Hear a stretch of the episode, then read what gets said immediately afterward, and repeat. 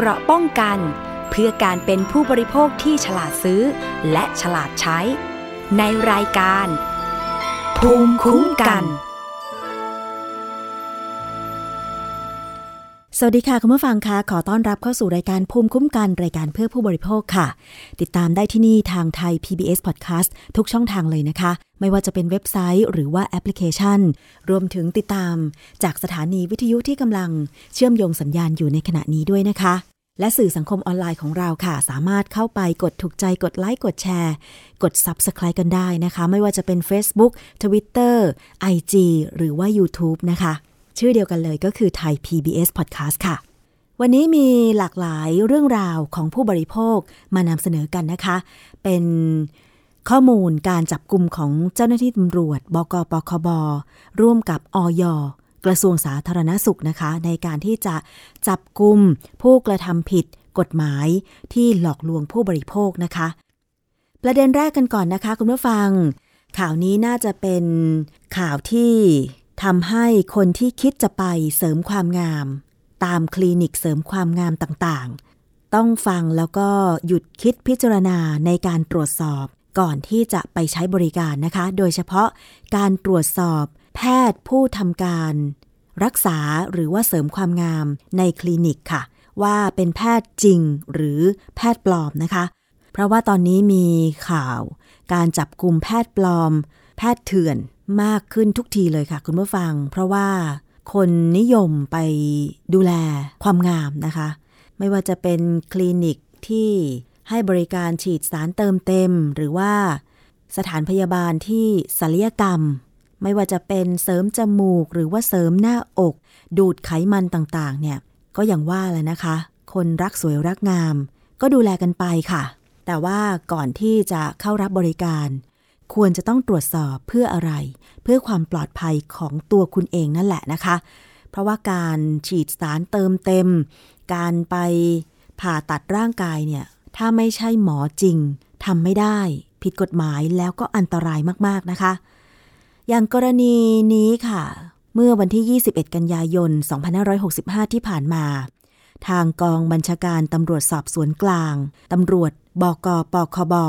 หรือกองบังคับการปราบปรามการกระทำความผิดเกี่ยวกับการคุ้มครองผู้บริโภค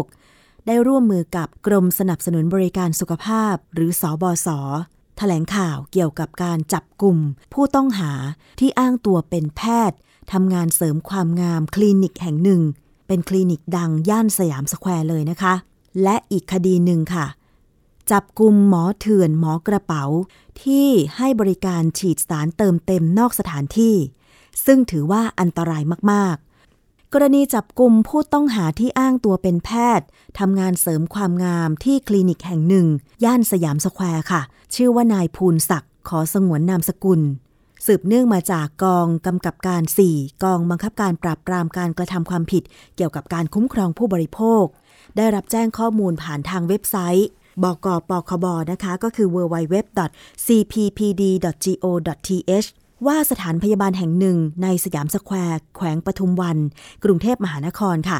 มีบุคลากรที่ไม่ใช่แพทย์ทำการรักษาประชาชน เมื่อเจ้าหน้าที่ตำรวจทำการสืบสวนและตรวจสอบหาข่าว จนทราบแน่ชัดว่า สถานพยาบาลแห่งนี้ให้บริการโดยบุคคลที่ไม่ใช่แพทย์ แก่ประชาชนทั่วไปจริงนะคะ ต่อมาเมื่อ 13 กันยายน 2565 ค่ะ ทางตำรวจบกปคบ ร่วมกับเจ้าหน้าที่จากกรมสนับสนุนบริการสุขภาพหรือสอบศเนี่ยก็ได้นำหมายค้นของศาลแขวงปทุมวัน เข้าตรวจค้นสถานพยาบาลดังกล่าวนะคะ ขณะที่เจ้าหน้าที่เข้าตรวจค้นก็พบนายภูลศักดิ์กำลังทำการรักษาให้ประชาชนที่ไปใช้บริการจริง พอตรวจสอบพบว่านายภูลศักดิ์ยอมรับว่าตนเองไม่ใช่แพทย์จริง เจ้าหน้าที่ตำรวจจึงได้จับกลุ่มนายภูลศักดิ์นะคะ พร้อมของกลาง ส่ง ดำเนินคดีตามกฎหมายค่ะ ซึ่งเบื้องต้นเนี่ยผู้ต้องหาก็รับสารภาพตลอดข้อกล่าวหา พร้อมกับยอมรับบอกว่าไม่ใช่แพทย์จริง ไม่ได้จบแพทย์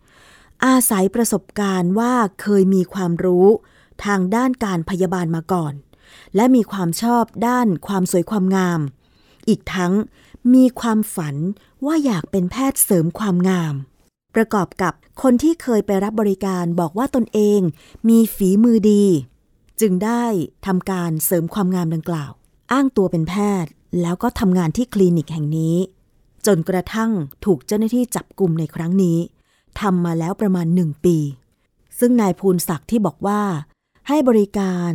อ้างตัวเป็นแพทย์แล้วก็ฉีดสารเติมเต็ม เสริมความงามให้ลูกค้าเนี่ยทำมาแล้วหนึ่งปี อันตรายมาก ๆ เลยนะคะ เพราะว่านายภูลศักดิ์ไม่ได้เรียนหมอมา ไม่ได้เป็นแพทย์ตัวจริง ไม่มีความรู้ แล้วแบบเนี้ย คนที่รับบริการไปถ้าเกิดมันมีจุดผิดพลาดนิดหนึ่งเนี่ย จะทำยังไง เรื่องของการจับกลุ่มดำเนินคดีตามกฎหมายแพทย์เถื่อนรายนี้เนี่ยจะเป็นอย่างไร ไปฟังเสียงของพันตำรวจเอกเนติวงษ์กุหลาบ ผู้กำกับการ 4ตำรวจบกปคบค่ะ ครับของเคสสยามสแควร์นะครับคลินิกนะครับ อันนี้เป็นเคสที่เราจับกลุ่มที่คลินิกกลางสยามสแควร์นะครับ อันนี้ก็สืบเนื่องที่เราได้รับร้องเรียนนะครับ ผ่านทางเว็บไซต์นะครับปคบนะครับ ว่ามีสถานพยาบาลแห่งหนึ่งนะครับ ในย่านสยามสแควร์เนี่ยขออนุญาตถูกต้องนะครับ แต่ผู้ที่รักษาเนี่ยคือไม่ใช่แพทย์ เราก็เลยทำการติดต่อนะครับ ขอเอาสายลับเข้าไปติดต่อและขอเสริมความงาม จนกระทั่งวันที่ 13 กันยานะครับ เข้าไปตรวจสอบคลินิกดังกล่าวนะครับ เราก็พบครับนายภูลศักดิ์สงวนสกุลนะครับกำลังรักษาให้กับประชาชนอยู่นะครับนะครับ ซึ่งตรงนี้เนี่ยจากการที่สอบถามนะครับในผู้ต้องหาเนี่ยก็ให้การรับสารภาพตลอดข้อกล่าวหานะครับ ว่าให้ให้บริการนะครับในคลินิก ซึ่งคลินิกเนี่ยเป็นทางของญาติเขาเป็นคนขออนุญาต โดยที่เขาเนี่ยอยากเป็นแพทย์เสริมความงามแต่ไม่มีความรู้ทางด้านนี้นะครับ อาชีพปกติเขาเนี่ยเขาเป็นเซลล์นะครับเราเลยจึงจับกลุ่มนะครับดำเนินคดีในข้อหาประกอบวิชาชีพเวชกรรม โดยไม่รับอนุญาตนะครับ ซึ่งตัวนี้เนี่ยเราทำการฟ้องศาลไปแล้วนะฮะที่ศาลปทุมวัน ตอนนี้ก็คือตอนนี้ศาลรอฟังคำพิพากษาวันที่ 28 ตุลาอะเคสเคสแรกนะฮะของหมอที่สยามนะครับเคสที่สองนี้อันนี้เนี่ยเราได้รับนะครับร้องเรียนเหมือนกันนะครับมานะครับเราก็ร่วมกับสบสเนี่ยเข้าไปตรวจสอบ ก็คือเป็นคลินิกกลางกรุงเลยนะครับ สภาพห้องเนี่ยทำเหมือน ทำเหมือนคลินิกเลยนะครับ ก็คือไปเช่าห้องคอนโดมาหนึ่งห้อง แล้วสภาพห้องเนี่ยจัดสรรเหมือนคลินิกเลย ก็จะแบ่งหน้าที่กันทำนะครับ ในเคสที่สองเนี่ยเราจับกลุ่มสองคนนะครับ ก็คือนางสาวกัลยานะครับ อายุ 37 ปี แล้วนางสาวจัญญมนนะครับ อายุ 32 ปีนะครับ ซึ่งข้อหาจะต่างกันนะครับ โดยนางสาวจัญญมนเนี่ยเราดำเนินคดีในสองข้อหานะครับก็คือร่วมกันประกอบกิจการสถานพยาบาล โดยน้ำญาติ ร่วมกันดำเนินกิจการสถานพยาบาลโดยไม่ได้รับญาติ เพราะว่าจัญญมนเนี่ยจะเป็นหน้าที่คือเปิดเฟซแล้วก็ติดต่อเป็นเหมือนเซลล์ในการติดต่อหาลูกค้ามาให้ ส่วนอีกคนนึงก็คือนางสาวกระยานอกจากโดนสองข้อหาแล้วนะครับยังโดนอีกสามข้อหานะครับก็คือประกอบวิชาชีพเวชกรรมโดยไม่รับอนุญาตนะครับ แล้วก็ขายยาแผนปัจจุบันโดยไม่รับอนุญาต และขายยาที่ยังไม่ได้ขึ้นทะเบียนตำรับยา ซึ่งตรงนี้ในเหตุการณ์คือเกิดขึ้นเมื่อวานนะครับ เราเราก็เออสายไปทำการติดต่อนะครับ ขอขอการรักษา ก็สามารถจับกลุ่มผู้ต้องหาทั้งสองเนี่ยก็คือตรงคอนโดยูวิภาลาดพร้าวซอยลาดพร้าว20นี่เองใกล้ๆที่ทำงานของปคบเราเนี่ยนะครับ ซึ่งทั้งสองเนี่ยก็คือก็ให้การรับสารภาพนะครับ ต้องบอกว่าของนางสาวกัลยาเนี่ยเคยเป็นพยาบาลนะครับ แต่ตอนนี้เขาเป็นพยาบาลเขาเวชกรรมพยาบาล และการบำรุงครรภ์มีใบญาตนะครับ แต่ว่าสิ่งที่เขาทำเนี่ยไม่ได้รับไม่รับอนุญาต ตรงนี้เราก็จับกลุ่มดำเนินคดี ทั้งทั้งสองรายนะครับเดี๋ยวนำตัวไปฟ้องต่อนะครับตรงนี้นะครับ ซึ่งจะบอกว่าทั้งสองเคสเนี่ยที่บอกไปก็คือยังมีหมอเถื่อนนะครับ ก็ขอเตือนไปเลยฮะตอนนี้ทางเรานะครับก็คือทั้งปคบนะครับแล้วก็ทางสปสนะครับก็ร่วมกันทำงานนะครับ มีเคสมาร้องเรียนมาได้นะครับ เราจะลงพื้นที่ในการตรวจสอบนะครับ เพราะว่าถือว่าหมอกระเป๋าเนี่ยไม่มีความรู้ทางด้านนี้ คนที่อยากเสริมความงามนะครับ ขอให้ไปใช้ในคลินิกที่ถูกต้องดีกว่านะครับ นั่นคือเสียงของพันตำรวจเอกเนติวงกุลาบ ผู้กำกับการ 4 บกปคบนะคะ ทางด้านนายแพทย์พานุวัตรปานเกต รองอธิบดีกรมสนับสนุนบริการสุขภาพ ก็กล่าวบอกว่า ในกรณีที่ตรวจพบว่ามีสถานพยาบาลใด ปล่อยให้มีหมอเถื่อน มาให้บริการรักษาพยาบาลนั้น นอกจากตัวหมอเถื่อนจะมีโทษตามกฎหมายแล้ว ผู้ดำเนินการสถานพยาบาลที่มีส่วนรู้เห็น ก็จะถูกดำเนินคดีด้วย ไปฟังเสียงของนายแพทย์พานุวัตรปานเกต รองอธิบดีกรมสนับสนุนบริการสุขภาพค่ะ เนื่องจากในกรณีนี้นะครับเป็นผู้ที่ไม่ได้เป็นแพทย์ และประกอบวิชาชีพเวชกรรม ก็ถือว่าเป็นหมอเถื่อนนะครับ แล้วก็เพียงแต่ว่า สถานพยาบาลที่ให้บริการเนี่ยเป็นสถานพยาบาลที่ถูกต้องมีการขออนุญาตนั้นในกรณีนี้เนี่ยต้องเป็นบทเรียนแล้วก็ฝากเตือนให้กับผู้ประกอบกิจการสถานพยาบาลทุกแห่งนะครับว่าทั้งเจ้าของผู้ประกอบกิจการและก็ผู้ดำเนินการเนี่ยก่อนที่จะรับบุคคลที่จะมาสมัครเป็นแพทย์ให้บริการเนี่ยต้องตรวจสอบให้ดีนะครับ ว่าเป็นแพทย์จริงหรือไม่นะครับ เมื่อเป็นหมอเถื่อนแบบนี้เนี่ยนะครับ นอกจากเจ้าตัวที่เป็นหมอเถื่อนจะโดน ลงโทษตามพรบวิชาชีพเภชกรรมแล้วเนี่ยนะครับในส่วนของกรมสนับสนุนบริการสุขภาพก็จะมีบทลงโทษในส่วนของพรบสถานพยาบาลนะครับ แก่ผู้ดำเนินการก็คือแพทย์ผู้ดำเนินการเนี่ยที่ไม่ในฐานะปล่อยปละละเลย หรือว่าไม่ตรวจสอบให้รอบคอบก่อนที่จะรับหมอเข้ามาทำงานนะครับ แล้วก็นอกจากนั้นเนี่ยนะครับในกรณีที่กระทำผิดเรื่องหมอเถื่อนเนี่ยนะครับเราจะใช้อำนาจทางปกครองนะครับในการที่จะสั่งปิดคลินิก รือสถานพยาบาลชั่วคราวนะครับ เป็นเวลา 30 วันด้วยครับ อันตรายจริง ๆ นะคะ คุณผู้ฟัง คนที่ไม่ใช่หมอแต่แอบอ้างว่าตัวเองเป็นหมอ ไปทำงานคลินิกเสริมความงาม แล้วยิ่งเป็นสถานเสริมความงามใจกลางเมืองเนี่ย คนไปใช้บริการอาจจะมาก เพราะว่าอยู่ย่านใจกลางเมืองแล้วก็การเดินทางสะดวก นั่งรถไฟฟ้าไปก็สามารถสวยออกมาจากคลินิกแบบนี้นะคะ ก็ต้อง ดำเนินคดีตามกฎหมายกับทั้งคนที่อ้างตัวว่าเป็นหมอ และคลินิกเสริมความงามแห่งนี้ว่ามีส่วนรู้เห็นในการสนับสนุนหรือว่าในการรับคนที่ไม่ใช่แพทย์ เข้ามาทำงานให้บริการ แก่ลูกค้าของตัวเองหรือไม่ ถ้าผิดจริงนี่ถือว่าอันตรายมากๆ ก็จะมีโทษตามที่นายแพทย์พานุวัตรได้กล่าวไป ก็คือตัวหมอเถื่อนเนี่ยจะมีโทษตามพระราชบัญญัติวิชาชีพเวชกรรม พุทธศักราช 2525 ผู้ดำเนินการสถานพยาบาลที่มีส่วนรู้เห็น จะถูกดำเนินคดีในความผิดตามพระราชบัญญัติสถานพยาบาล พุทธศักราช 2541 ฐานปล่อยปละละเลยให้บุคคลอื่น ซึ่งมิใช่ผู้ประกอบวิชาชีพทำการประกอบวิชาชีพในสถานพยาบาล ต้องระวางโทษจำคุกไม่เกิน 2 ปี หรือปรับไม่เกิน 40,000 บาท หรือทั้งจำทั้งปรับ อีกทั้ง จะมีคำสั่งทางปกครอง ให้ปิดสถานพยาบาลเป็นการชั่วคราว หรืออาจถึงขั้น เพิกถอนใบอนุญาตประกอบกิจการสถานพยาบาลอีกด้วย เพราะฉะนั้นสบศนะคะ หรือกรมสนับสนุนบริการสุขภาพกำชับให้ผู้ดำเนินการสถานพยาบาลทุกแห่ง ระมัดระวังและรอบคอบในการเปิดรับบุคลากร ด้านการแพทย์ และตรวจสอบเอกสารหลักฐานให้ชัดเจน ก่อนรับบุคคลเข้าไปทำงาน ในคลินิกในสถานพยาบาล เพราะหากตรวจพบว่าให้หมอเถื่อน คนที่ไม่ใช่หมอไปทำงานให้บริการลูกค้า ผู้ดำเนินการสถานพยาบาลก็มิอาจปฏิเสธ ความรับผิดชอบได้ และจะต้องถูกดำเนินคดีตามกฎหมาย เช่นเดียวกับหมอเถื่อนด้วย แต่ว่าลูกค้าหรือผู้บริโภคเนี่ย ตอนนี้ก็คงจะต้องระมัดระวังตัวเองเพิ่มมากขึ้น อีกหลายเท่าตัวนะคะ สามารถเช็ครายชื่อของหมอหรือว่าแพทย์ได้ที่เว็บไซต์ของแพทยสภา พิมพ์เข้าไปใน Google นะคะว่าเช็ครายชื่อแพทย์ แพทยสภา เท่านี้เองค่ะ ก็จะมีเว็บไซต์ของแพทยสภา สามารถเข้าไป ค้นหาชื่อของแพทย์ที่ได้รับใบประกอบวิชาชีพ ถูกต้องเป็นผู้มีความรู้ความเชี่ยวชาญ ที่จะมาทำการรักษาให้คนไข้ได้เลยนะคะ ในเว็บไซต์ และเมื่อไปรับบริการที่สถานพยาบาล ก็ขอตรวจสอบใบประกอบโรคศิลปะ ที่ทุกคลินิก ทุกสถานพยาบาลจะต้องมีติดไว้ที่หน้าคลินิกให้เห็นอย่างเด่นชัด ซึ่งถ้าคลินิกไหนสถานพยาบาลไหน ไม่มีชื่อและใบหน้าของแพทย์ติดอยู่ พร้อมกับเลขที่ใบประกอบโรคศิลปะ คุณก็อย่าไปใช้บริการ เพราะถือว่า ไม่โปร่งใส ไม่จริงใจที่จะแสดงข้อมูลข้อเท็จจริง แม้จะแค่ไปฉีดโบท็อกฉีดฟิลเลอร์ อันนี้อันตรายมาก เพราะว่าการฉีดโบท็อกเนี่ย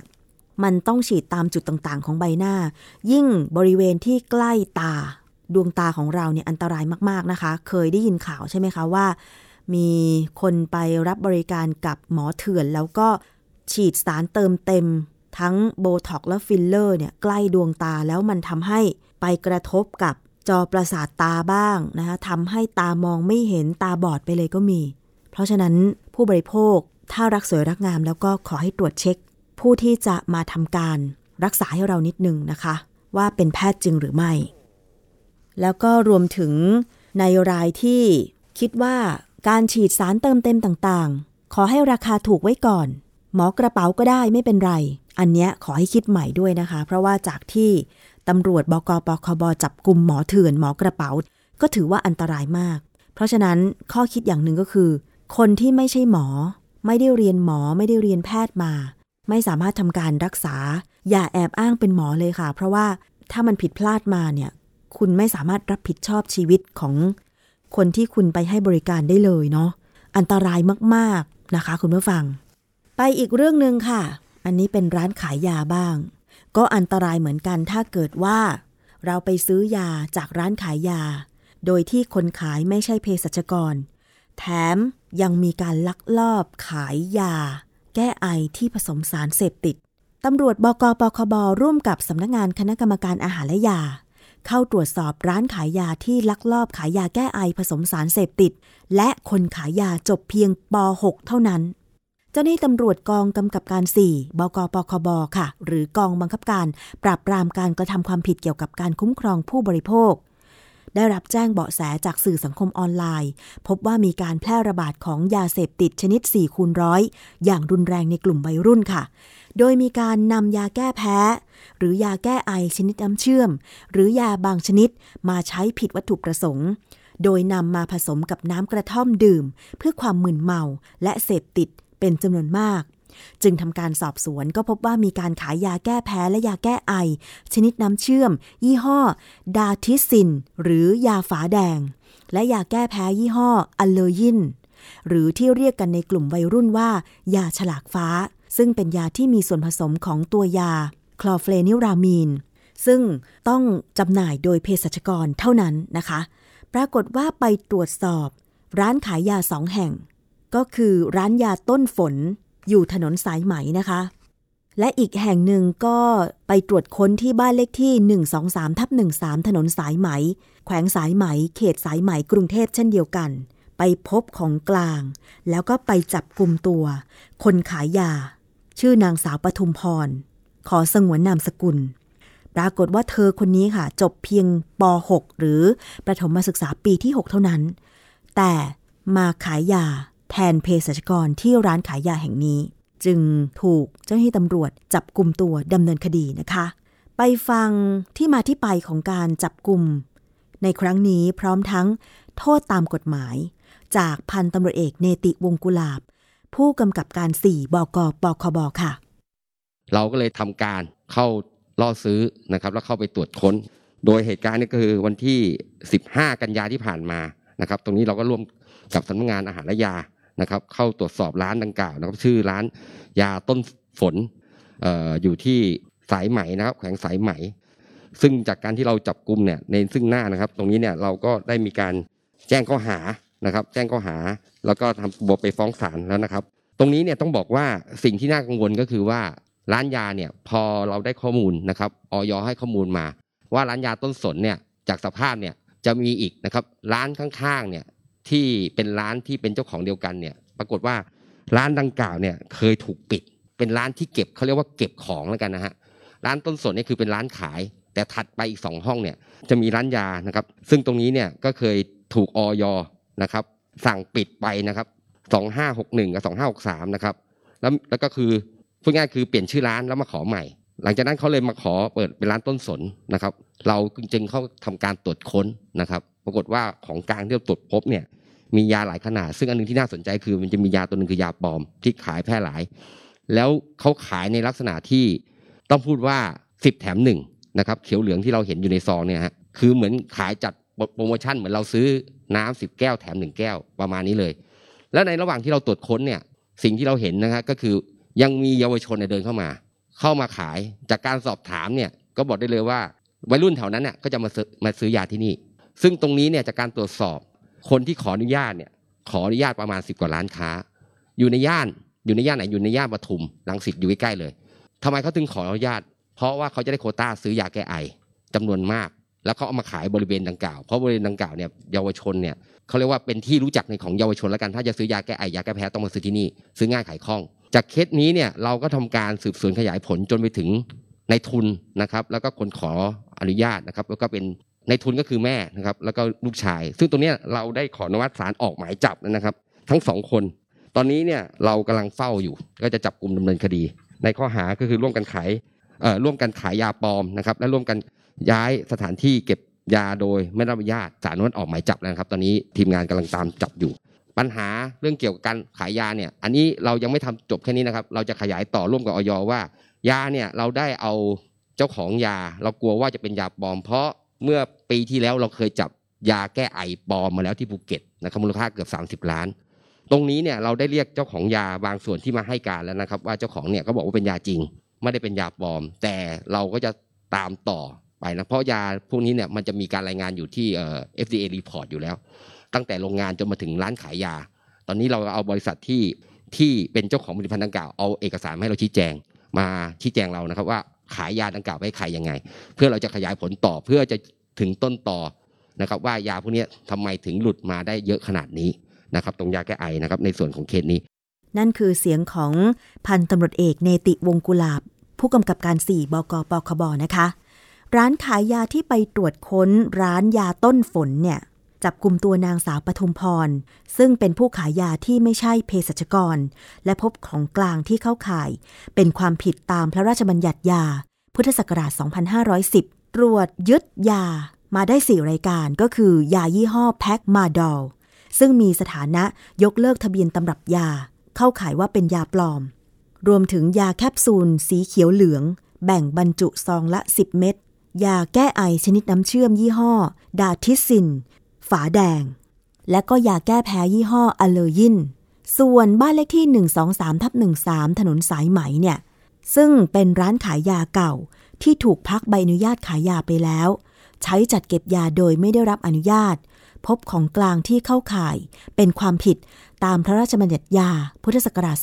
2510 อีก 3 รายการ ก็คือยายี่ห้อแพ็กมาดอลยาแก้แพ้ แก้ไอ มีทะเบียน 26 ยี่ห้อ อันนี้เกือบ 20,000 ขวดนะคะ รวมถึงยาทรามาดอลที่มีทะเบียนอีก 160,000 กว่าแคปซูลค่ะ จากการตรวจสอบก็พบว่าสถานที่จัดเก็บยาเนี่ยเคยเป็นร้านขายยา ซึ่งถูกเจ้าหน้าที่ออยตรวจสอบ แล้วก็พักใช้ใบอนุญาต เนื่องจากได้รับการร้องเรียนเกี่ยวกับการขายยาแก้ไอที่ผิดกฎหมายสองครั้ง เมื่อปี 2561 และปี 2563 โดยใช้วิธีการเปลี่ยนชื่อ และขออนุญาตเปิดร้านขายยาใหม่ จนกระทั่งเมื่อปี 2564 จึงขออนุญาตเปิดร้านขายยา ซึ่งตั้งใกล้อยู่กับร้านเดิม และอีกกว่า 12 ร้านในพื้นที่สายไหม หนองจอก ธัญบุรี เพื่อจะได้มีโคต้าในการสั่งยาปริมาณมากขึ้น แล้วก็นำมาจัดเก็บไว้ที่สถานที่เก็บยา บ้านเลขที่ 123ทับ13 ถนนสายไหมนะคะซึ่งเบื้องต้นนางสาวปทุมพร คนที่ขายยาแทนเภสัชกรเนี่ยก็ยอมรับนะคะว่า จบการศึกษาแค่ชั้นประถมศึกษาปีที่ 6 และทำงานกับร้านขายยาดังกล่าวมาเป็นเวลา 4 ปีแล้ว โดยมีหน้าที่ขายยาให้กับลูกค้าทั่วไป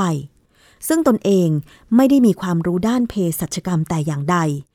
ส่วนมากก็จะมีเพียงแค่วัยรุ่น ที่มาซื้อยาแก้แพ้หรือยาแก้ไอชนิดน้ำเชื่อม เฉลี่ยวันละ 80-100 ขวดทีเดียวค่ะ ซึ่งเป็นที่รู้กันในกลุ่มวัยรุ่นว่า ที่ร้านขายยา แก้แพ้แก้ไอแก้ปวดสำหรับผสมยาเสพติด 4 คูณร้อยซึ่งเรื่องนี้นะคะ เภสัชกรวีรชัย นวลชัย รองเลขาธิการคณะกรรมการอาหารและยาหรืออย ก็กล่าวบอกว่า ปัญหาการนำยาไปใช้ผิดวัตถุประสงค์ ทางอยได้ติดตามแก้ปัญหาอย่างต่อเนื่องนะคะ ล่าสุดก็พบเยาวชนเนี่ยนำยาแก้แพ้แก้ไอ และยาทรามาดอลมาใช้ผิดวัตถุประสงค์ เอาไปกินเพื่อให้เกิดอาการมึนเมา อันนี้ก็เข้าข่ายอันตรายนะคะคุณผู้ฟัง เพราะว่าเอายาที่ใช้รักษาโรคเนี่ยมาผสมน้ำกระท่อม แล้วไม่รู้ผสมในสัดส่วนอะไรอย่างไร เราจะไปฟังเสียงของเภสัชกรวีรชัยนวลชัย รองเลขาธิการคณะกรรมการอาหารและยาค่ะ ยาที่ทางตำรวจบกพบตรวจสอบแล้วก็ยึดมาได้เนี่ยส่วนใหญ่นะครับเป็นยาที่ถูกต้องเป็นยาที่มีทะเบียน แต่ว่ามีความมุ่งหมายความประสงค์แล้วกันนะครับว่าเอาไปใช้ในทางที่ผิด ยาพวกนี้เป็นยาแก้แพ้แก้ไอนะครับ ซึ่งออนอกจากจะในเรื่องของการที่สามารถรักษาอาการไออาการแพ้ได้แล้วเนี่ยนะครับ อาการข้างเคียงของเขาก็จะทำให้กดประสาทส่วนกลางทำให้มึนงง ตอนนี้ก็เลยมีกลุ่มเยาวชนที่นำอันนี้มาบริโภคหรือใช้ในทางที่ผิด การทำร้านขายยาเนี่ยจะต้องเป็นผู้ประกอบวิชาชีพเภสัชกรรมเคสนี้คุณปทุมพรเนี่ยจบแค่ป .6 เอง แล้วก็เข้าใจว่าคงมาเป็นลูกจ้างร้านขายยาแหละนะครับ แล้วก็มีการฝึกนะครับ หมายถึงว่าฝึกให้ให้รู้จักยาแล้วก็ขายยา แต่สถานที่เกิดเหตุก็จะเห็นว่าเป็นร้านขายยาที่ไม่ใช่ร้านขายยาปกติ หมายถึงว่ามีรายการยาน้อยมาก นะครับแล้วก็ส่วนใหญ่ก็เป็นยาแก้แพ้แก้ไอ คือไม่ได้เป็นร้านขายยาที่เปิดมาเพื่อจะมุ่งหวังในการขายยาให้กับผู้ป่วยทั่ว ๆ ไปะนะครับสำหรับกลุ่มกลุ่มเยาวชนในพื้นที่ละแวกนั้นเลยนะครับคือปทุมธานีสายไหมในละแวกนั้นเนี่ยนะครับอันนี้ก็เป็นฐานความผิดนะครับแล้วก็ ที่เราเห็นจากการตรวจยึดยาแก้ไอได้ต้องเกือบ 20,000 ขวดเนี่ยหมื่นเก้าพันขวดเนี่ยก็เป็นความจงใจของทางผู้ประกอบการรายนี้แล้วกันนะครับว่าทางออยเราเองเออเราทราบสถานการณ์ในเรื่องของการใช้ยาแก้แพ้แก้ไอ ซึ่งเป็นไซรัปประเภทน้ำเนี่ยในทางที่ผิดมาหลายปีแล้ว เราก็ได้มีการพยายามจะควบคุมกำกับทำยังไงให้ไม่กระทบกับพี่น้องประชาชนนะครับหรือร้านขายยาที่ประกอบสัมมาอาชีพ แต่ทำยังไงจะควบคุมสถานการณ์นี้ได้ออยจึงออกหลักเกณฑ์ในเรื่องของการจำหน่ายยา ให้สำหรับผู้ผลิตเนี่ยจะขายยาให้ร้านขายยา ได้ครั้งหนึ่งเนี่ยนะครับ ต่อเดือนเนี่ยไม่เกิน 300 ขวดนะครับไม่เกิน 300 ขวดนะแต่เคสนี้ที่บอกว่าเออเราไปเจอต้องเกือบ 20,000 ขวดเนี่ยก็ตามที่ทางเจ้าหน้าที่ตำรวจได้ให้ข้อมูลก็คือว่า ผู้ประกอบการเปิดร้านขายยาอยู่ต้อง 14-15 สาขา แล้วก็คงซื้อยาเต็มโคต้า เพื่อมารวมมาแล้วก็เอามาขายนะครับ ซึ่งตรงนี้ก็เดี๋ยวทางเจ้าหน้าที่ตำรวจก็คงจะได้ขยายต่อว่า 14-15 สาขาได้มีการเปิดดำเนินการไหม ตรงนี้ก็คงจะได้ขยายคดีต่อไปนะครับเเรื่องของการจำหน่ายเนี่ยออยก็มีในเรื่องของตัวระเบียบอยู่ว่า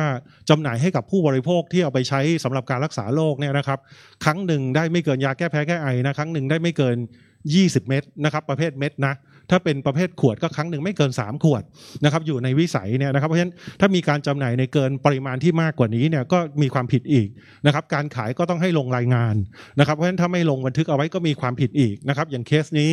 ของคุณปทุมพรนี่ก็จะมีความผิดในเรื่องของการประกอบวิชาชีพเภสัชกรรม โดยไม่โดยไม่มีใบอนุญาตนั่นคือเสียงของเภสัชกรวีรชัยนวลชัย รองเลขาธิการออยนะคะ ซึ่งนางสาวปทุมพร ที่ถูกจับกลุ่ม ดำเนินคดีนะคะในข้อหามิได้เป็นผู้ประกอบวิชาชีพเภสัชกรรมทำการประกอบวิชาชีพเภสัชกรรม หรือแสดงด้วยวิธีใด ๆ ให้ผู้อื่นเข้าใจ ว่าตนเป็นผู้มีสิทธิประกอบวิชาชีพ โดยมิได้ขึ้นทะเบียนและรับอนุญาต และศาลอาญามีนบุรีนะคะ พิพากษาลงโทษปรับ 17,500 บาท จากการสืบสวนสอบสวนขยายผลผู้อยู่เบื้องหลัง ซึ่งเป็นเจ้าของยาที่ผิดกฎหมาย โดยสารก็อนุมัติหมายจับนางโชติกา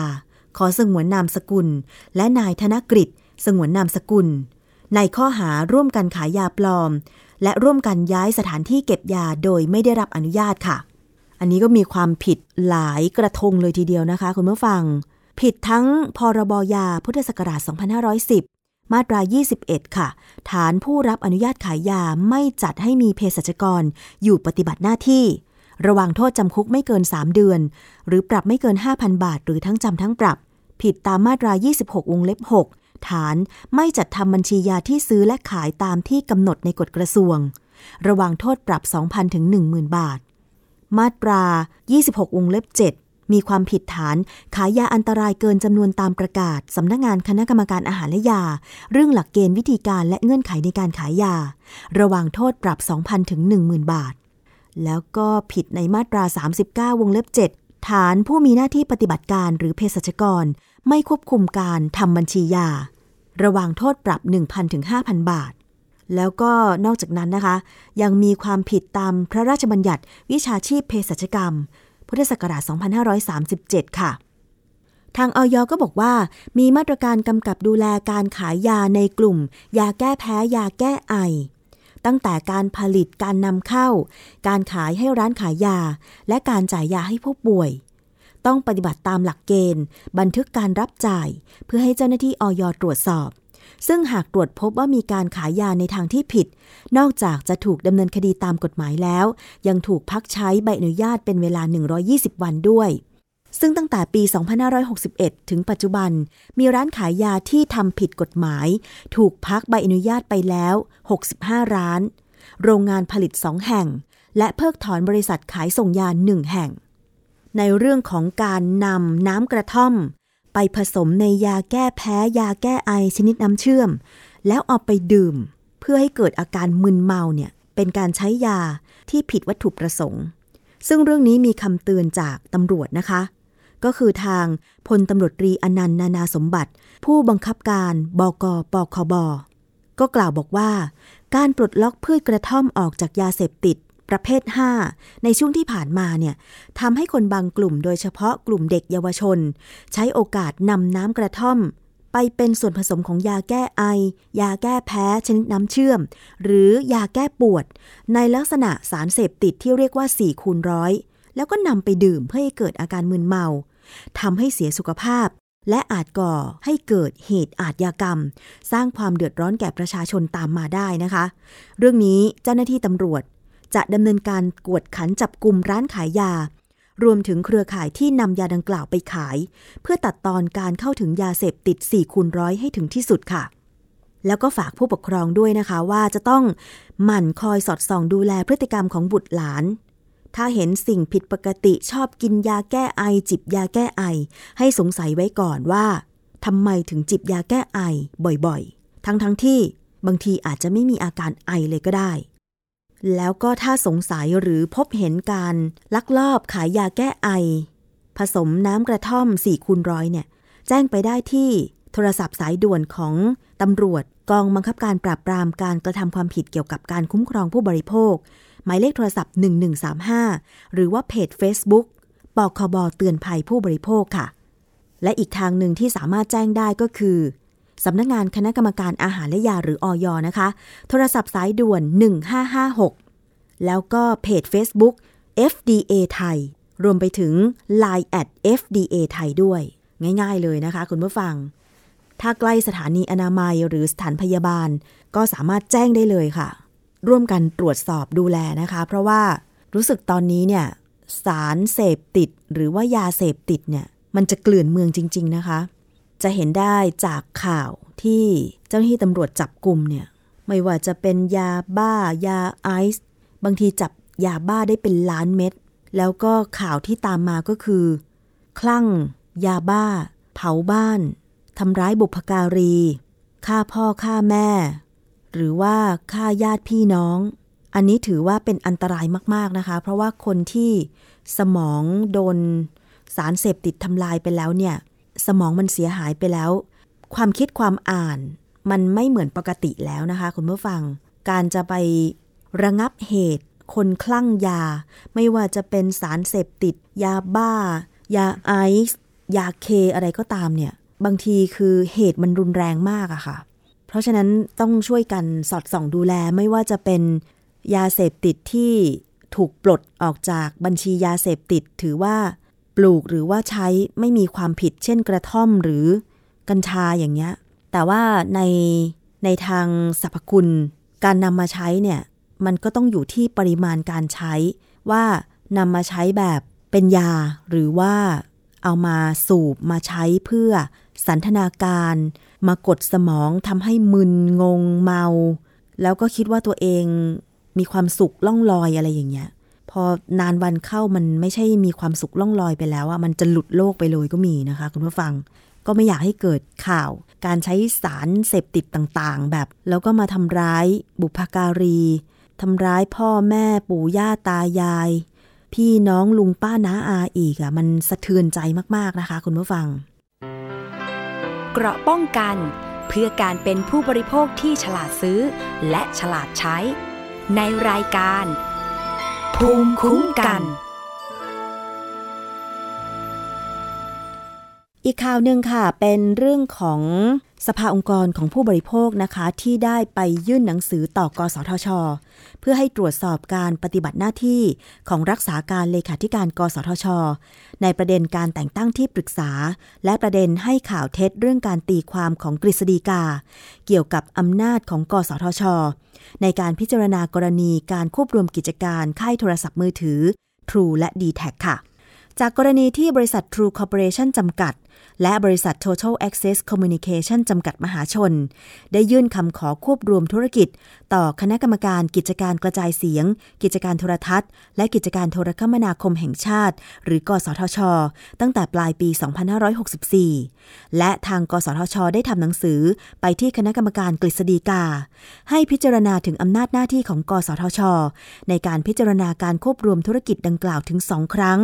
รวมทั้งมีการแต่งตั้งที่ปรึกษาอิสระ เพื่อพิจารณาให้ความเห็น หรือจะทำรายงานเสนอต่อคณะกรรมการ กสทช ตามกฎหมายนั้น เมื่อวันที่ 23 กันยายน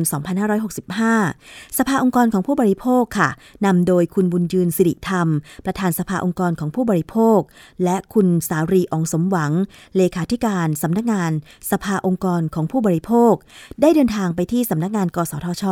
เพื่อยื่นหนังสือต่อศาสตราจารย์คลินิกนายแพทย์สรณะบุญใบชัยพฤกษ์ ประธานกสทช ให้ตรวจสอบการทำงานของไตรรัตน์วิริยะสิริกุล รักษาการเลขาธิการกสทช ในประเด็นการแต่งตั้งที่ปรึกษาอิสระที่อาจไม่มีความเป็นอิสระอย่างแท้จริง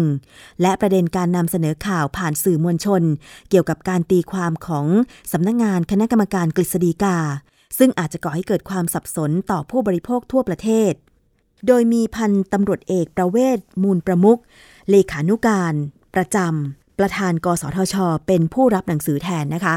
ซึ่งเรื่องของการควบรวมกิจการของ True และ d t แทเนี่ยหลายคนก็สนใจอยู่ โดยเฉพาะในประเด็นที่ว่าเมื่อควบรวมกิจการของค่ายมือถือยักษ์ใหญ่สองค่ายนี้แล้วเนี่ยสัดส่วนหรือว่าส่วนแบ่งการตลาด ผู้ใช้บริการในประเทศเนี่ยมันจะมีมากกว่าอีกค่ายหนึ่ง ซึ่งปัจจุบันนี้ถึงแม้ว่า จะแยกกันให้บริการ 3 ค่าย ผู้บริโภคเองถือว่ามีทางเลือกในการ ใช้บริการหรือแพ็กเกจรวมถึงค่าโทรศัพท์ ค่าอินเทอร์เน็ตเนี่ยก็ถือว่าน้อยมากๆนะคะคุณผู้ฟัง เพราะว่าผู้ให้บริการในเมืองไทยมันก็จำนวนน้อยเจ้าอยู่แล้ว ยิ่งถ้าไปควบรวมระหว่าง True กับ d t แทก็จะเหลืออีกค่ายหนึ่ง AIS ก็เหลือสองค่ายยักษ์ใหญ่คุณผู้ฟัง หลายคนก็บอกว่า ทุกวันนี้กสทช ก็กำกับดูแล ในเรื่องของราคาค่าโทรศัพท์ และก็อินเทอร์เน็ตอยู่แล้วนี่ทำไมจะต้องไป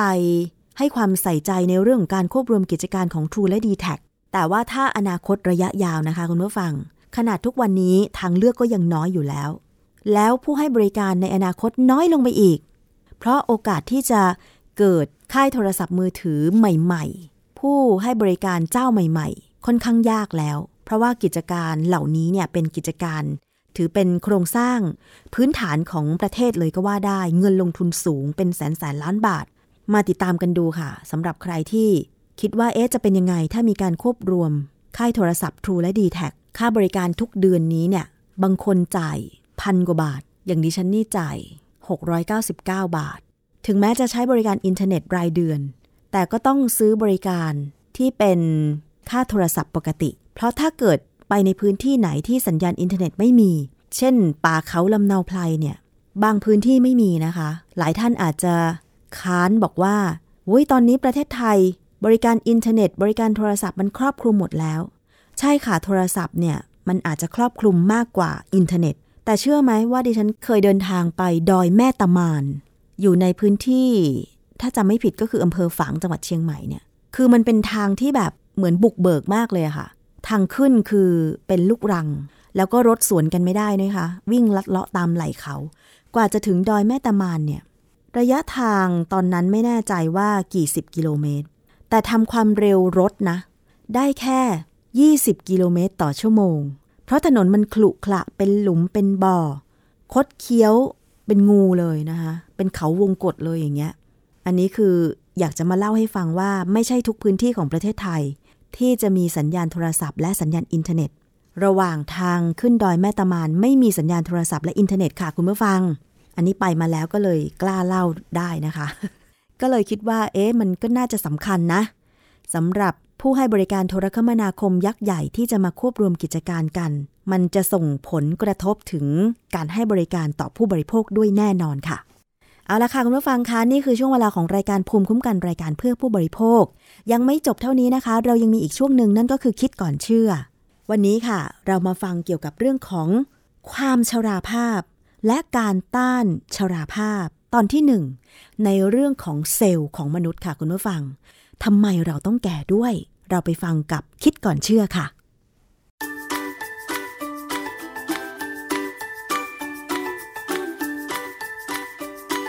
ช่วงคิดก่อนเชื่อ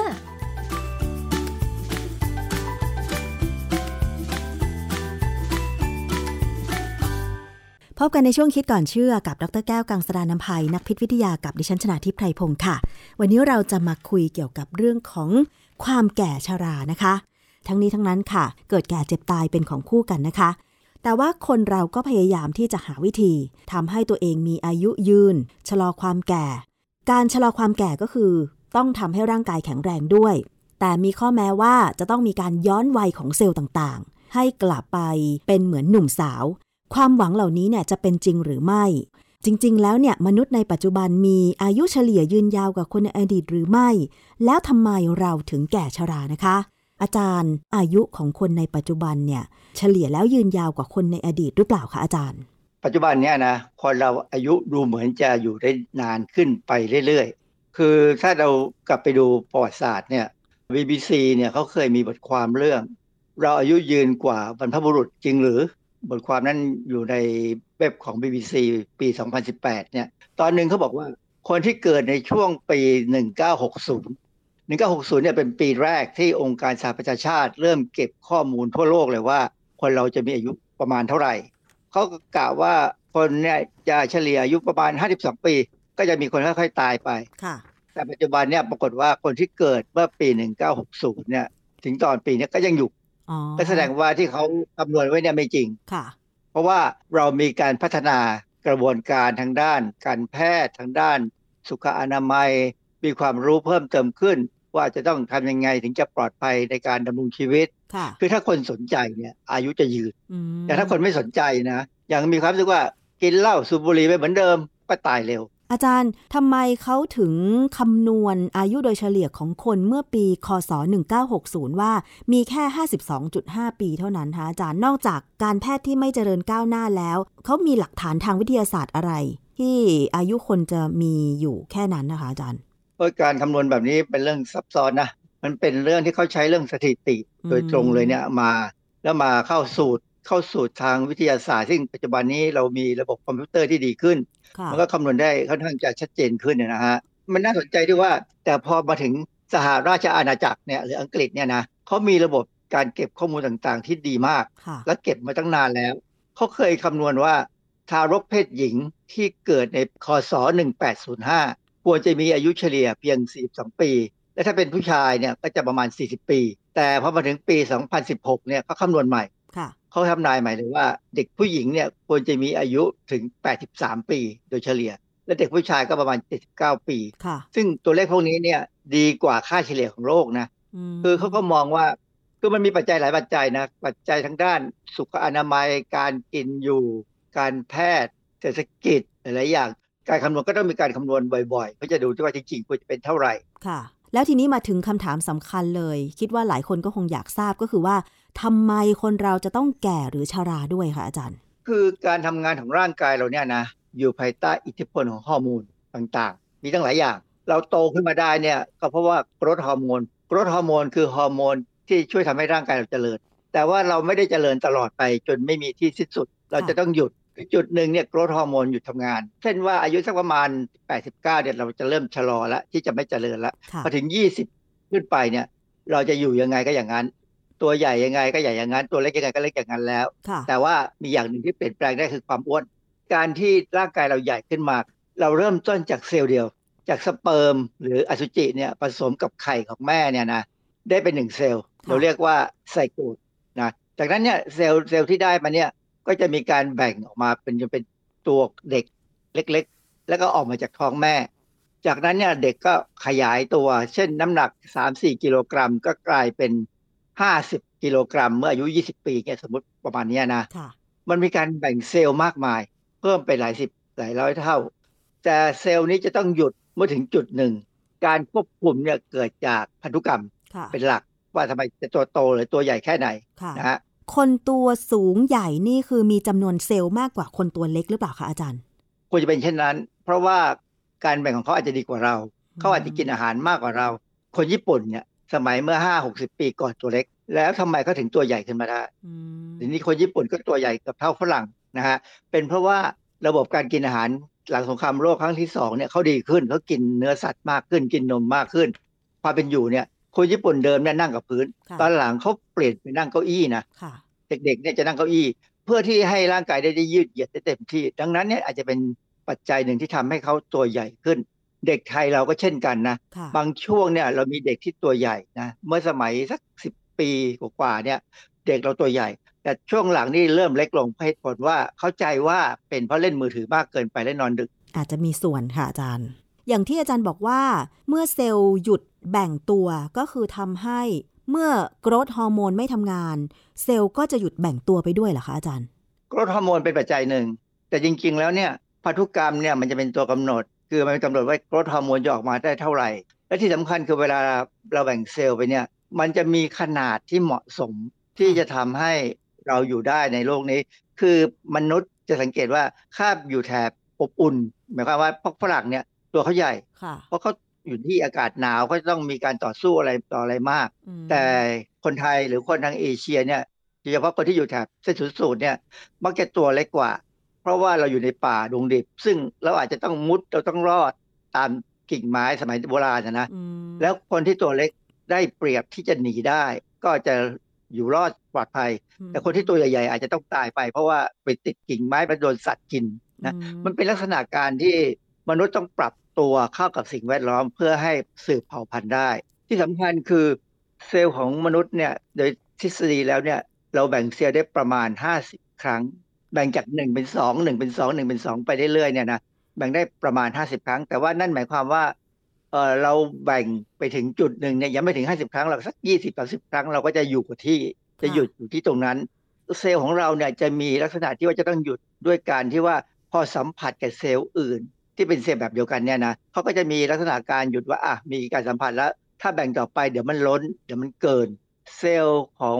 สิ่งมีชีวิต ถ้าแบ่งตามปกติเนี่ย จะแบ่งตามระนาบที่เป็นพื้นเรียบ คือจะไม่ปีนป่ายกันยังไงนึกอคะอกไหมอาจารย์คือแบ่งไปแล้วก็เจอกันทีนี้ถ้าเขาจะแบ่งไปอีกชั้นหนึ่งเขาก็ต้องมีการเริ่มต้นแล้วก็แบ่งไปแบบนั้นเนี่ยมันก็อย่างกล้ามเนื้อของเราเนี่ยถ้าเราดูกล้ามเนื้อเนี่ยลึกๆเข้าไปเนี่ยมันจะเป็นชั้นๆชั้นๆหมดนะค่ะเป็นเซลล์เนี่ยเป็นชั้นเลย แต่ว่าจะไม่ปีนป่ายทับถมกันแบบอิอิเล็กเคระคือจะต้องมีระเบียบอืมถ้าเซลล์ที่แบ่งแล้วไม่มีระเบียบ คือปีนป่ายกันไปมานั่นคือเซลล์ของเนื้องอกค่ะ เมื่อเซลล์มีการแบ่งตัวแบบเป็นระบบแบบนี้ค่ะอาจารย์เขาจะรู้ได้ยังไงว่าเมื่อไหร่จะต้องหยุดแบ่งตัวคะอาจารย์ คือเซลล์เนี่ยมีผนังเซลล์ ซึ่งผนังเซลล์เนี่ยไม่ได้เป็นกำแพงอย่างเดียว ผนังเซลล์เนี่ยจะมีประตูและเป็นช่องนะเป็นช่องที่ว่าให้เซลล์แต่ละเซลล์เนี่ยซึ่งเป็นเซลล์เหมือนกันเนี่ยส่งสัญญาณซึ่งเป็นสารเคมีเนี่ยสื่อสารกันว่าควรจะทำยังไงต่อในการดำรงชีวิต บริเวณนี้ภาษาอังกฤษใช้คำว่า gap junction gap junction เนี่ย เป็นเหมือนกับประตู เป็นบริเวณที่สร้างด้วยด้วยโปรตีน และเอามาประกอบกันเป็นช่องค่ะ จะต้องมีช่องที่ตรงกันเหมือนกันทำให้สื่อสารข้อมูลได้แก p จังชันเนี่ยนะ เวลามันสำคัญมากเวลาที่เซลล์ สมมติเรามีเซลล์ล้านเซลล์อยู่ด้วยกันเนี่ยค่ะเส้นเลือดฝอยเนี่ยไม่ได้ไปเลี้ยงเอาอาหารไปเลี้ยงทุกเซลล์อืมเส้นเลือดฝอยจะเอาอาหารไปเลี้ยงที่จุดหนึ่ง จากนั้นเนี่ยเซลล์ที่ได้สารอาหารจากเส้นเลือดฝอยเนี่ย ก็จะค่อยๆลำเลียงส่งผ่านแก p จังชันไปให้เรื่อยอ๋อๆเพราะฉะนั้นทุกเซลล์ค่ะจะได้สารอาหารเท่ากัน คราวนี้ประเด็นปัญหาคือว่าถ้าแก p จังชันทำงานผิดปกติ โปรตีนที่เอามาใช้ทำประตูตัวเนี้ยมันผิดรูปไปเพราะว่าเกิดการกลายพันธุ์ขึ้นมาค่ะกลายพันธุ์หมายความว่าสร้างโปรตีนที่ไม่เหมือนเดิม แก p จังชันก็จะทำงานกันไม่ได้ เพราะว่าประตูไม่เหมือนกันไม่ตรงกันค่ะลักษณะไม่ไม่สามารถสื่อสารกันได้ เซลล์จะเริ่มมีความรู้สึกว่าต้องจัดการตัวเองตามที่ ตัวเองต้องการอะยังไงคะนั่นก็เกิดการแบ่งเซลล์ที่ผิดปกติแล้วทฤษฎีที่เรารู้พอสมควรก็คือว่าการที่เกิดมะเร็งขึ้นมาในตัวเราเนี่ย ทฤษฎีหนึ่งคือแก p จังชันผิดปกติ เพราะฉะนั้นจะต้องหาทางทำให้แก p จังชันที่ผิดปกติ หรือเซลล์นั้นทำลายตัวทิ้งไปเพื่อจะให้มีเซลล์ใหม่ ซึ่งมีแก p จังชันที่ถูกต้องค่ะ ก็หมายความว่าถ้าแก p จังชันทำงานผิดปกติ คือประตูมันไม่ตรงกันมันไม่สามารถลำเลียง สารอาหารต่างๆ เพื่อให้เซลล์อื่น ๆ รับสารอาหารไปได้เซลล์ต่างๆ ที่ถูกแบ่งตัวไปมันก็ไม่สามารถแบ่งตัวถัดไปถัดไปได้เรื่อยๆ ใช่ไหมคะอาจารย์ ความจริงมันมีทั้งการแบ่งเซลล์และการทำงานนะเพราะเซลล์เนี่ยพอถึงถึงจุดหนึ่งเนี่ยเขาเลิกแบ่งเนี่ยเขาจะต้องทำงานอืมในร่างกายเราเนี่ยเซลล์เมื่อแบ่งแล้วหนึ่งรอบหนึ่งครั้งเนี่ยหนึ่งเป็นสองแล้วเนี่ย เซลล์จะต้องมีการคุยกันว่า จะเริ่มทำงานไหมถ้าเริ่มทำงานก็จะทำงานคือไม่แบ่งแล้วค่ะ มีลักษณะเหมือนกับเราจบมหาวิทยาลัยเนี่ยนะเราจบปริญญาตรีเนี่ยถามว่าเราจะเรียนต่อโทหรือเราจะไปทำงาน จะต้องมีการตัดสินใจ ซึ่งเซลล์เนี่ยจะมีการควบคุมกัน ซึ่งกันและกันว่าอ้าวหยุดแบ่งทำงานดีกว่า เพราะว่าถ้าไม่ทำงานเดี๋ยวร่างกายอยู่ไม่ได้ค่ะแต่ว่าถ้าเป็นเซลล์มะเร็งเนี่ยนะจะแบ่งตลอดเลยจะไม่สนใจว่าจะต้องทำงานหรือไม่ทำงาน จะแบ่งอยู่นั่นน่ะแบ่งไปเรื่อยๆจนกลายเป็นจำนวนเซลล์มันผิดปกติ เป็นเซลล์ที่มากเกินไป และเป็นเซลล์ที่ไม่ทำงาน ค่ะ อาจารย์พอแกลบจังชันมันทำงานผิดปกติแบบนี้ แล้วจำนวนเซลล์ของเราก็หมายความว่าจะไม่เพิ่มขึ้นหรือยังไงคะ หรือเพิ่มขึ้นแต่ว่าไปทำงานในส่วนอื่น คือเซลล์จะไม่รู้จักว่าข้างๆเขาเป็นยังไงบ้างอ๋อก็อาจจะทำการแบ่งอย่างเดียวเลย ไม่ทำงานอืมก็แบ่งไปแบ่งมา แต่ว่าจริงๆเนี่ยร่างกายเนี่ยก็จะมีระบบภายในเซลล์อยู่แล้วว่า ถ้าเกิดอาการแบบนี้ขึ้นมา ถ้ายังปกติอยู่เซลล์จะทำลายตัวเองทิ้ง เขามีระบบค่ะนะฮะเพราะฉะนั้นบางครั้งเนี่ยการกลายพันธุ์ของ DNA เนี่ยไปกลายพันธุ์ตรงตำแหน่งที่จะควบคุมให้เซลล์เป็นปกติความปกติที่ถูกเปลี่ยนแปลงไปกลายเป็นผิดปกติเนี่ยทำให้เซลล์เริ่มมีการแบ่งแบบ ไม่ควบคุมเลย ไม่มีใครดูแล ไม่มีใครควบคุม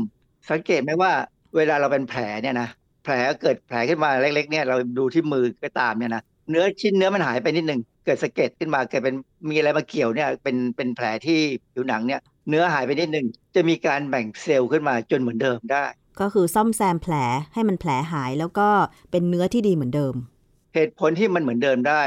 เพราะว่าเซลล์คุยกันรอบๆว่า ตรงที่หายไปเนี่ยจะให้แบ่งยังไง ให้เหมือนกัน ยิ่งโดยเฉพาะถ้าเป็นลายมือลายนิ้วมือค่ะสำคัญมากลายนิ้วมือเนี่ยถ้าเป็นแผล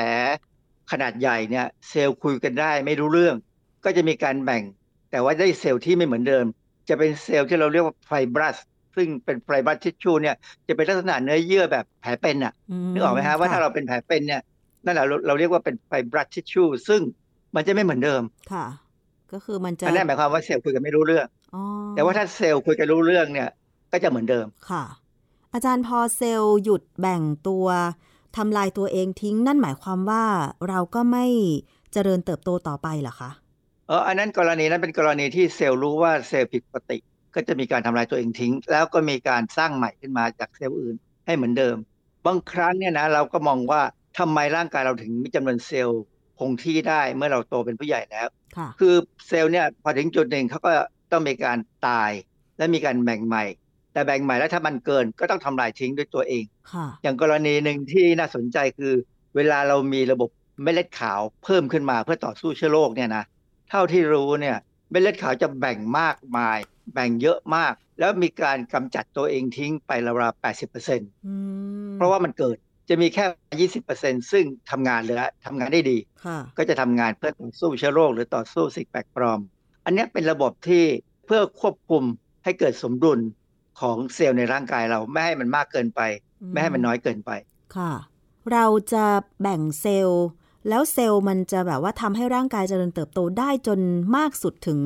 คนเราอายุประมาณช่วงเท่าไหร่ แล้วเท่ากันแบบทุกคนไหมคะอาจารย์เออไม่เท่ากัน ขึ้นอยู่กับว่าคนนั้นอยู่ในสภาวะแวดล้อมยังไง เช่นเอาง่ายเอาง่ายๆ เราดูที่ผิวหนังนะค่ะคนที่ทำงานตากแดดตากลมเนี่ย แล้วไม่ป้องกันผิวหนังให้ดีหรือกินอาหารไม่ดีเนี่ย ผิวจะเหี่ยวเร็วอืมเพราะว่าเซลล์จะต้องแบ่งเนื่องจากเซลล์ถูกทำลายด้วยแสงแดดด้วยสายลมหรือสารเคมีก็ตามเนี่ย เซลล์จะต้องมีการแบ่งเซลล์ใหม่เพราะถ้าเซลล์ตายแล้วเนี่ยก็ต้องแบ่งใหม่ เพื่อให้มันทดแทนเท่าเดิม แต่ปัญหาคือว่าถ้าช่วงเวลาที่แบ่งเนี่ยมันเร็วพอมันถึงช่วง 50 ครั้ง 50 รอบแล้วเนี่ย ก่อนที่จะอายุ 50 ปีเขาจะแก่ก่อน 50อืมแต่ถ้าคนที่อยู่ในสภาวะแวดล้อมที่ดีกินดีอยู่ดี ไม่ต้องเจอแดดคนทำงานในที่ร่มนะแล้วก็ทำกินอาหารสมบูรณ์เนี่ยเซลล์ก็อาจจะไม่ต้องแบ่งทุกปี อาจจะชะลอไปถึงปีครึ่งแบ่งบ้าง ไม่ถึงสองสามปีแบ่งสองครั้งอย่างเงี้ยนะค่ะคือจำนวนการแบ่งเนี่ยไม่ใช่ทุกปีเขาก็อาจจะไปเริ่มหยุดการแบ่งเซลล์เมื่อ 60 ปีหรือ 70 ปีก็ได้ บางคนเนี่ยจะเห็นว่าวัยงาม ที่ค่ะเขาเรียกวัยงามเนี่ยเขาอยู่ในสภาวะที่ดีดูแลตัวเองดีอืมอย่างบางคนที่ทำงานกลางแจ้งเขาจะต้องทาโลชั่นเพื่อกันแดด อันนี้เป็นวิธีช่วยเหลือค่ะหรือทาเครื่องสำอางบางอย่างที่ช่วยทำให้เซลล์เนี่ยมีความชุ่มชื้นก็ โอกาสจะเซลล์จะเสียสภาพเนี่ยก็น้อยลงค่ะ อาจารย์แล้วสภาพแบบไหน เราถึงจะเข้าสู่การที่ร่างกายหรือว่าเซลล์เราสู่สภาพชราแล้วคะอาจารย์ เซลล์ที่ชราคือเซลล์ที่ไม่ทำงาน เพราะงั้นถ้าเราชราหมายความว่าเซลล์หลายส่วนเนี่ยเริ่มไม่ทำงานแล้ว เริ่มอยู่เฉยๆเริ่มนอนเฉยๆเรียกว่า senescence ซึ่งอันเนี้ยเป็นลักษณะที่กระบวนการทางวิทยาศาสตร์เนี่ยเขาพยายามค้นคว้าว่าจะทำไงทำให้เซลล์ที่ซีเนเซนหรือชราแล้วเนี่ย กลับมาทำงานได้ เหมือนเซลล์ของคนอายุ20-30ปีอืมอันนี้เป็นความหวังค่ะซึ่งมีวิธีการเยอะแยะที่เขากำลังทำกันอยู่นะฮะ ในบ้านเราก็มีคนทำในต่างประเทศเนี่ย ประเทศที่มีงานวิจัยทางด้านวิทยาศาสตร์การแพทย์ วิทยาศาสตร์สุขภาพเนี่ย จะทำเรื่องนี้ทั้งนั้น เพราะว่าจริงๆ เนี่ยโอกาสที่เราจะทำให้เซลล์เนี่ยย้อนกลับไปเป็นเซลล์หนุ่มสาวได้เนี่ย มันเกิดขึ้นได้แต่มันไม่ใช่เกิดทั้งร่างกายหรอกค่ะทั้งตัวเนี่ยเป็นไปได้ยาก ส่วนใหญ่เนี่ยเขาหวังที่ว่าจะไปใช้กับอวัยวะที่มันชราก่อนวัย แต่ส่วนมากก็เช่นคือ ถ้าเป็นสภาพร่างกายเราก็สังเกตง่าย ๆ ว่า เอ๊ะเราแก่หรือไม่แก่ก็จากผิวหนัง มีรอยเหี่ยวย่นไหมมีตีนกาไหมอะไรอย่างเงี้ยค่ะอาจารย์ อันนั้นก็คือเซลล์มันเสื่อมสภาพใช่ไหมคะเอ่อเซลล์ที่ผิวหนังเสื่อมสภาพ การสร้างคอลลาเจนน้อยลง เซลล์ที่สร้างคอลลาเจนคือเซลล์ผิวหนังเนี่ยก็จะมีการทำงานมาเรื่อยๆเพื่อทำให้ผิวหนังเราดูดีเต่งตึงซึ่งความจริง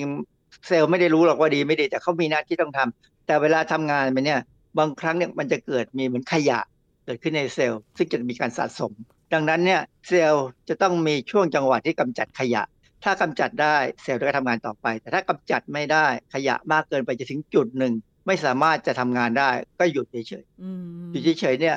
ก็ทำให้ร่างกายเราเริ่มจะรู้แหละว่าเรามีปัญหา เช่น หลาย ๆ ครั้งเนี่ยการย่อยอาหารแย่ลง เพราะอะไรเพราะเซลล์ตับอ่อนทำงานน้อยลง แต่ที่เราเห็นชัดที่สุดคือเรื่องของผิวนะฮะค่ะว่าเซลล์ที่ผิวหนังเนี่ยเซลล์ที่ควรจะสร้างคอลลาเจนก็เลิกทำผมมาสังเกตตัวเองได้ว่าผมเริ่มแก่จริงๆเมื่อไหร่ค่ะเมื่อผมเดินไปแล้วผมมีความรู้สึกว่า เอ๊ะพื้นมันมีกรวดหรือมีทรายอยู่นะอือฮึทั้งที่ความจริงไม่มีพื้นสะอาด แต่ว่าอุ้งเท้าเนี่ยซึ่งมีคอลลาเจนเยอะนะ อุ้งเท้าที่ต้องมีคอลลาเจนเพื่อรับน้ำหนัก เพื่อทำให้เราเดินได้สบายเนี่ย คอลลาเจนมันเริ่มทำงานน้อยลง มันบางไป มันน้อยไป คือโปรตีนในร่างกายเราทุกส่วนเนี่ยมีการเขาเรียกว่า turnover คือต้องเปลี่ยนอยู่ตลอดเวลา เปลี่ยนช้าเปลี่ยนเร็ว ต้องเปลี่ยนค่ะ ร่างกายเราเนี่ยทุกอย่างที่อยู่ในร่างกายเนี่ยต้องมีการเปลี่ยนมีสร้างใหม่ อย่างเม็ดเลือดเนี่ยเราก็สร้างทุก20 30วันเออเป็นเดือนอะไรเงี้ยต้องมีการสร้างนะฮะค่ะซึ่งการสร้างเนี่ยต้องเริ่มต้นใหม่ แต่ว่าถ้าถ้าเซลล์ที่มีหน้าที่สร้างหรือเปลี่ยนแปลงเนี่ยชราไปแล้วเนี่ยก็จะไม่ทำเพราะฉะนั้น คนเราเนี่ยตายเนี่ยตายเพราะเซลล์แบ่งน้อยกว่าที่มันเสียสภาพไปค่ะ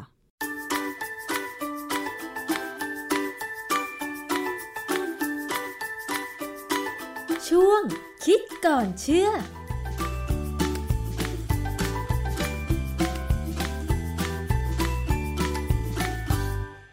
นั่นคือคิดก่อนเชื่อกับดรแก้วกังสดานนภัยนักพิษวิทยานะคะ ที่จะนำงานวิจัย ทางวิทยาศาสตร์มาอธิบายให้เข้าใจกันง่าย ๆ วันนี้หมดเวลาลงแล้วนะคะ ขอบคุณมากสำหรับการติดตามรับฟัง ดิฉันชนะทิพไพรพงศ์ต้องลาไปก่อน สวัสดีค่ะ ติดตามรายการได้ที่ www.thaipbspodcast.com แอปพลิเคชัน Thai PBS Podcast หรือฟังผ่านแอปพลิเคชัน Podcast ของ iOS Google Podcast Android Podbean SoundCloud และ Spotify ติดตามความเคลื่อนไหวของรายการและแสดงความคิดเห็น โดยกดถูกใจที่ facebook.com/thaipbspodcast